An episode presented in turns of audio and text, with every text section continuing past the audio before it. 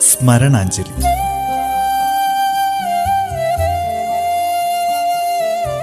ഓർമ്മകളിൽ മാത്രം ജീവിക്കുന്ന പ്രതിഭാശാലികൾക്കുള്ള പ്രണാമം.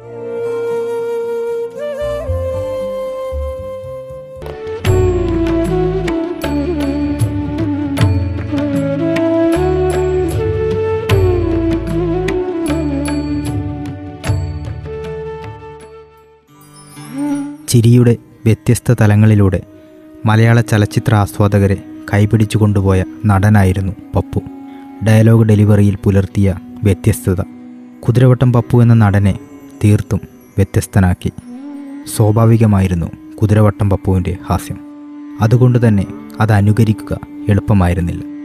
ചിരി മാത്രമല്ല കണ്ണിനെ ഈറനണിച്ച കഥാപാത്രങ്ങളും പപ്പുവിന് അനായാസം വഴങ്ങി. മുപ്പത്തിയേഴ് വർഷത്തെ സിനിമാ ജീവിതത്തിൽ പത്മതലാക്ഷൻ എന്ന കുതിരവട്ടം പപ്പു ആയിരത്തി അഞ്ഞൂറിലേറെ ചിത്രങ്ങളിൽ അഭിനയിച്ചു.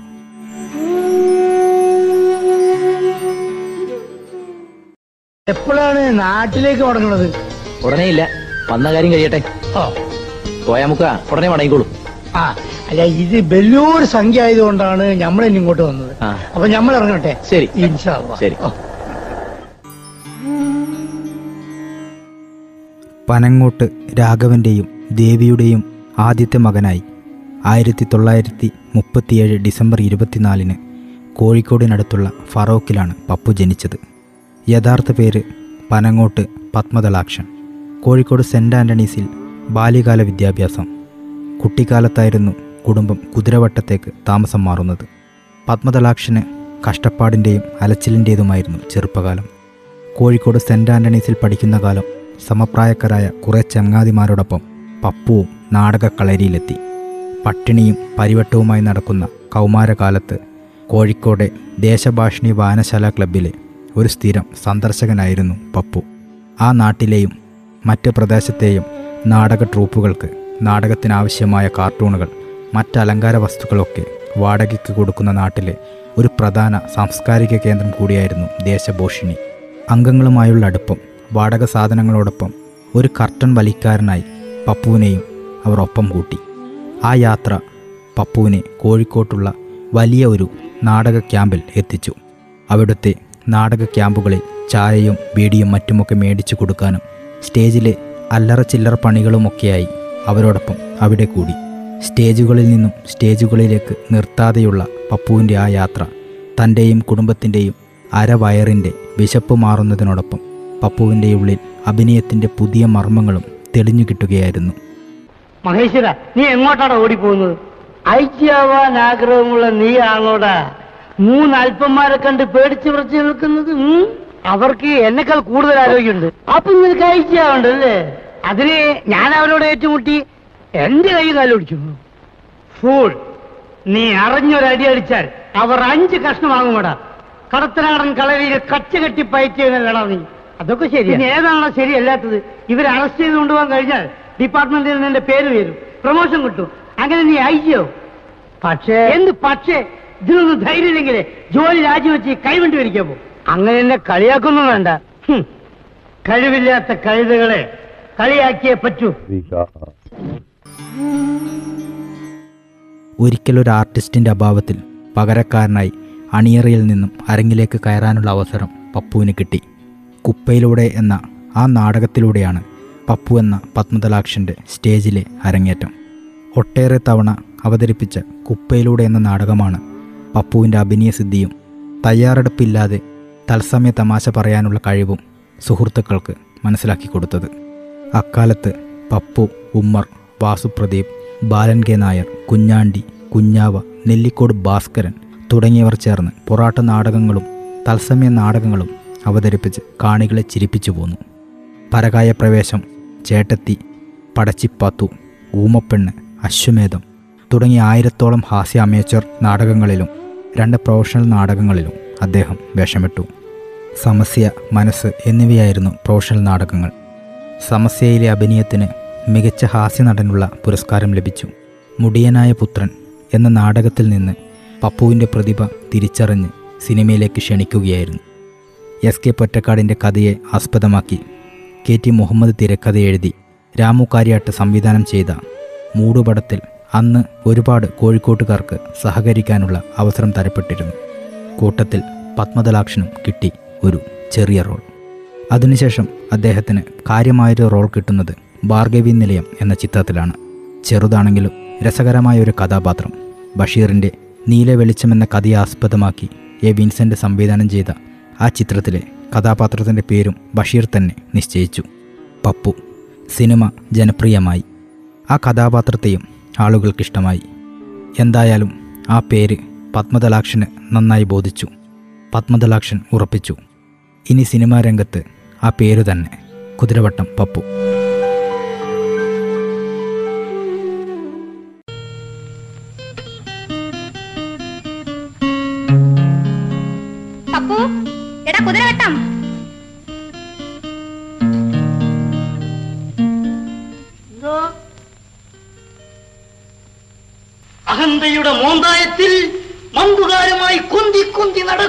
നീ. ആ, ചോര. ആ ചോര ചോര. ഇറ്റിറ്റ് വീഴുന്നു ഇറ്റിറ്റിന് വീഴുന്നു. ഞാൻ എവിടെ വിളിക്കും? ഞാൻ എവിടെ വിളിക്കും? കൊച്ചമ്മ വിളിച്ചോ? ഇന്നലെയോ മെനഞ്ഞാന്നോ വിളിച്ചു കാണും. അല്ല കുറച്ച് മുൻപ് വിളിച്ച പോലെ തോന്നി. എടാ കുതിരവട്ടം. ഞാനൊരാണായിരുന്നെങ്കിൽ നിന്റെ നട്ടൽ പപ്പടം പോലെ ഞെരിച്ചേനെ. കൊച്ചമ്മേ ഉപമ തെറ്റ്. പപ്പടം വട്ടത്തിലും നട്ടൽ നീളത്തിലും അല്ലേ കൊച്ചമ്മേ? എടാ നീ എന്ത് ചെയ്യുകയായിരുന്നു ഇപ്പോൾ? ആ വല്യമ്മച്ചി പുട്ട് ചുടുന്നു പപ്പടം കാച്ചുന്നു. ഞാൻ എന്റെ ഈ നാടകത്തിന്റെ ഈ രംഗം വായിച്ചു കേൾപ്പിക്കുന്നു. ആയിരത്തി എണ്ണൂറ്റി എഴുപത്തിരണ്ടിൽ സ്ഥാപിക്കപ്പെട്ട കുതിരവട്ടം മാനസിക രോഗാശുപത്രി പപ്പുവിന്റെ പേരിലൂടെയാണ് പ്രശസ്തമായത്. സാധാരണക്കാരിൽ സാധാരണക്കാരുടെ ജീവിതം നർമ്മത്തിൽ പൊതിഞ്ഞ് ഇത്രമേൽ മലയാള സിനിമയ്ക്ക് സമ്മാനിച്ച മറ്റൊരു നടനുണ്ടോ എന്ന് സംശയിക്കേണ്ടിയിരിക്കുന്നു. എ ഓട്ടോയിലെ ഓട്ടോ ഡ്രൈവർ വെള്ളാനകളുടെ നാട്ടിലെ ഇഞ്ചൻ ഡ്രൈവർ മണിച്ചിത്രത്താഴിലെ കാട്ടുപറമ്പൻ തേന്മാവൻ കൊമ്പത്തിലെ അമ്മാവൻ മിഥുനത്തിലെ പലിശ പീതാംബരൻ ചന്ദ്രലേഖയിലെ കണക്കപ്പിള്ള ടി പി ബാലകൃഷ്ണൻ എം എയിലെ അളിയൻ ദിംതരികട തോമിലെ ബാലായിലെ നടൻ ആര്യനിലെ തെരുവു കച്ചവടക്കാരൻ തുടങ്ങി സാധാരണക്കാരുടെ ജീവിതാനുഭവങ്ങളും പ്രാരാബ്ദങ്ങളും കുശുമ്പും പരദൂഷണവും വിളിച്ചോതുന്ന ഒട്ടനവധി കഥാപാത്രങ്ങൾ പപ്പുവിനെ മലയാള സിനിമയിലെ അനിഷേധ്യനാക്കി.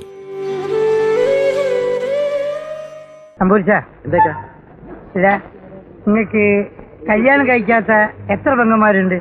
രണ്ട് പെങ്ങന്മാര്. അത് പെണ്ണാണെന്ന് നേരില്ല ആ രണ്ടായിരം ഉണ്ടാവും. പാവം പെൺകുട്ടികൾ കഴിച്ചിലാണ് കഴിച്ചതാവട്ടെ എവിടുന്ന് കിട്ടി ഇത്രയും രൂപ? എടോ നമ്മൾ രണ്ടാളും കൂടി ഇല്ലേ രാവിലെ പുരന്ന് പുറത്തിറങ്ങിയത്? ആ. നമ്മൾ പുരേ താമസിക്കുന്ന തള്ളന്റെ പേരെന്താണ്? ആര് പങ്കാച്ചിയോ? ആ പങ്കാച്ചിക്ക് പങ്കാച്ചി. പൈസ ഇട്ടു ഇതൊക്കെ മറന്നു. അല്ല അതിൽ തെറ്റൊന്നുമില്ലല്ലോ. ഏയ്. ഈ തള്ളനെ ബസ് സ്റ്റാൻഡിൽ കൊണ്ടുവന്ന് ഇറക്കി വിട്ട് അപ്പൊ ഒരാൾ ചോദിച്ചു ഈ റാക്ക് ഷാപ്പിന്റെ അവിടെ ഒന്ന് വിട്ടുതരും ചെറിയൊരു ഓട്ടാണ്. അയാൾ റാക്ക് ഷാപ്പിന്റെ അവിടെ വിട്ട് നമ്മളെ വളർത്തും കൂടി തിരിയുമ്പോ മൊത്തം നമ്പൂരിച്ച വഴിന്നൊരു പിടിയാണ് ഓനെ മൊയ്തുട്ടിയേ ആരത്? അതാണ് ഞമ്മൾ തിരിഞ്ഞു നോക്കും ആരാന്നറിയ. പടച്ചോയെ പത്ത് പന്ത്രണ്ട് അടി ഉയരും കയ്യും കാലൊക്കെ ഇപ്പൊ അണ്ണാണ് നല്ല നടന്ന് നടന്ന് ഞമ്മൾ അടുത്ത് വന്നിട്ട് ഒട്ടാകി ഒന്ന് നോക്കി. ആ. വൈക്കം മുഹമ്മദ് ബഷീർ തിരക്കഥ എഴുതിയ ഭാർഗവി നിലയമായിരുന്നു ആദ്യ ചിത്രം. ഭാർഗവി നിലയത്തിൽ പത്മതലാക്ഷൻ അഭിനയിച്ച കഥാപാത്രത്തിന്റെ പേരായിരുന്നു കുതിരവട്ടം പപ്പു. ബഷീറിന്റെ തൂലികയിൽ വിരിഞ്ഞ കുതിരവട്ടം പപ്പു എന്ന കഥാപാത്രത്തെ അങ്ങനെ മനസ്സാ സ്വീകരിക്കുകയും നന്നായി അവതരിപ്പിക്കുകയും ചെയ്തതോടെ പത്മതലാക്ഷൻ കുതിരവട്ടം പപ്പു എന്ന പേരിൽ അറിയപ്പെടാൻ തുടങ്ങി. അഭിനയം പോലെ തന്നെ സംഭാഷണത്തിനിടെ പപ്പു ഉപയോഗിച്ച ചില പ്രയോഗങ്ങളും പപ്പുവിനെ മലയാള സിനിമ പ്രേമികൾക്കിടയിൽ സുപരിചിതനാക്കി.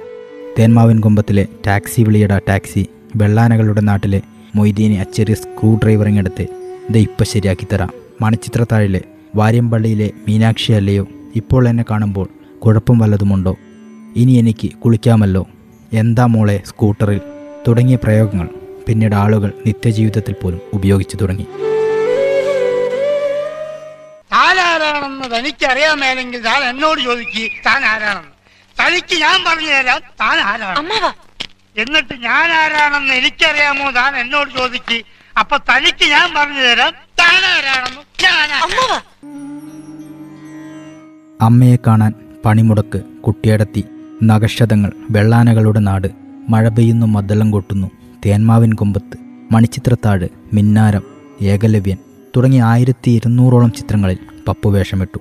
തമാശ നിറഞ്ഞ കഥാപാത്രങ്ങൾക്കൊപ്പം ഒട്ടനവധി അഭിനയ സാധ്യത നിറഞ്ഞ കഥാപാത്രങ്ങളിലും കുതിരവട്ടം പപ്പു ശോഭിച്ചു. അച്ഛനായും അമ്മാവനായും അളിയനായും ഒട്ടേറെ വേഷങ്ങൾ കൈകാര്യം ചെയ്തു. പപ്പുവിന്റെ സ്വഭാവ നടനെ തിരിച്ചറിയാൻ അധികം കഥാപാത്രങ്ങളൊന്നും പ്രേക്ഷകർക്ക് ആവശ്യമില്ല.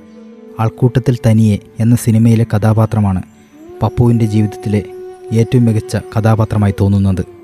ആൾക്കാരെ മരിപ്പിക്കാൻ നടക്കുന്ന നാട്ടിൻ പുറത്തുകാരനായ കഥാപാത്രം. മരിക്കാൻ കിടക്കുന്നവർക്കും അവരുടെ വീട്ടിലുള്ളവർക്കും വേണ്ട കാര്യങ്ങൾ അയാൾ ചെയ്തു കൊടുക്കും. നാളും പക്കവും നോക്കി കിടപ്പായ ആൾ മരിക്കുമോ ഇല്ലയോ എന്ന് ഉറപ്പിക്കും. മരണാനന്തര കർമ്മങ്ങൾ ചെയ്യിപ്പിക്കും. പക്ഷെ ഒരിക്കൽ അയാൾക്കൊരു തിരിച്ചറിവുണ്ടാകുന്നത്. ആരോരുമില്ലാത്ത താൻ മരിച്ചാൽ ആരുണ്ടാകും എന്നതാണ്. അനാഥശവമായി അമ്പലക്കുളപ്പടവിൽ മലർന്നു കിടക്കുന്നത് അയാൾ സ്വയം കാണുകയാണ്. മാഷേ മാഷേ ഞാനാണ് കുട്ടിനാരായണൻ. ഞാനിവിടെ ഉണ്ടാവും മാഷ ഒന്നുകൊണ്ട് വിഷമിക്കണ്ട. എല്ലാറ്റിനും ഞാൻ ഉണ്ടാവും നെഞ്ചത്ത് കഫം കെട്ടുന്നുണ്ട്. തവിട് കിഴി കെട്ടി ഒരു ചെറു ചൂടോട് കൂടി പിടിച്ചാൽ കുറച്ച് കാക്കം കിട്ടും. ചിരോ നീ എന്റെ ഏർപ്പാടെന്ന് വെച്ച് ചെയ്യേ? കസ്തൂരിയാതി ഗുളിയുണ്ടോ. ആ ഒരടുപ്പിൽ ഇത്തിരി ജീരകം വെച്ചോളൂ അങ്ങാടിയിലെ പാവാട വേണമെന്ന ഗാനവും അവതരിപ്പിക്കുന്ന കഥാപാത്രവും ഇന്നും ജനമനസ്സിൽ ജീവിക്കുന്നതിന് ഏക അവകാശി ആ മഹാനടൻ തന്നെ. മമ്മൂട്ടിയുടെ ദ കിങ്ങിലെ നിസ്സഹായനായ സ്വാതന്ത്ര്യ സമര സേനാനിയുടെ റോളിൽ പപ്പു ജീവിക്കുകയായിരുന്നു. ഹാസ്യത്തിന് ഹാസ്യത്തിനതീതമായി അഭിനയസിദ്ധിയുടെ ഉടമയായിരുന്നു പപ്പു എന്ന് തെളിയിച്ചതായിരുന്നു ആ ചെറിയ റോൾ. ഷാജി കല സംവിധാനം ചെയ്ത ഏകലവ്യനിലെ മകൾ നഷ്ടപ്പെട്ട അച്ഛനിലും മികവിന്റെ മിന്നലാട്ടം കാണാം.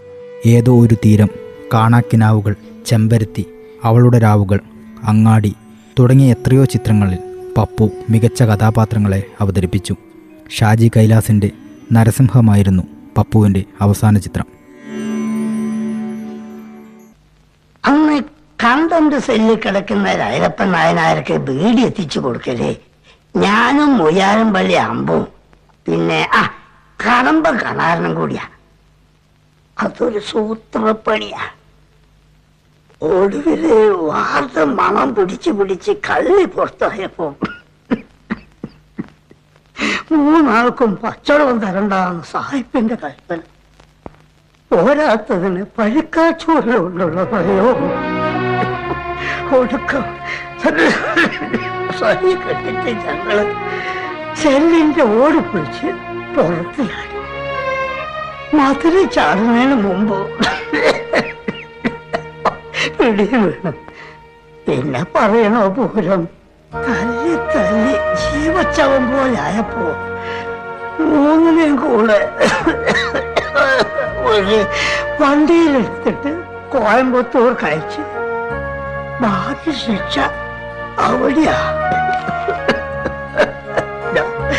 ആ കൂട്ടത്തിലുണ്ടാവും കടലാസ്? സിനിമയിൽ തിളങ്ങി നിൽക്കുമ്പോഴും നാടകത്തോട് തന്നെയായിരുന്നു പപ്പുവിന്റെ അടുപ്പം.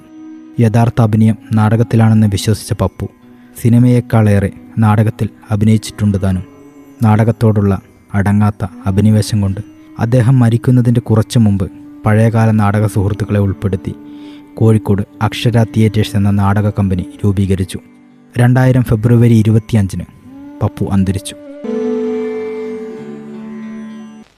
ബ്രിട്ടീഷുകാരന്റെ അടിയിൽ ചവിട്ടും കൊണ്ട് പ്രാണനെടുത്തപ്പോഴും ഞാൻ കരഞ്ഞിട്ടില്ല പക്ഷേ പക്ഷേ ഇയാളുടെ ചോദ്യം കേട്ടപ്പോ അറിയാതെ രണ്ട് കണ്ണും നിറഞ്ഞു പോയി. മലയാള സിനിമയിലെ പകരക്കാരനില്ലാത്ത പ്രതിഭ കുതിരവട്ടം പപ്പുവിന് റേഡിയോ മാറ്റിലിയുടെ ബാഷ്പാഞ്ജലി.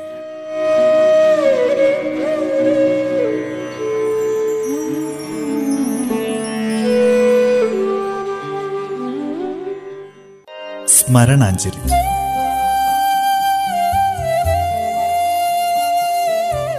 ഓർമ്മകളിൽ മാത്രം ജീവിക്കുന്ന പ്രതിഭാശാലികൾക്കുള്ള പ്രണാമം.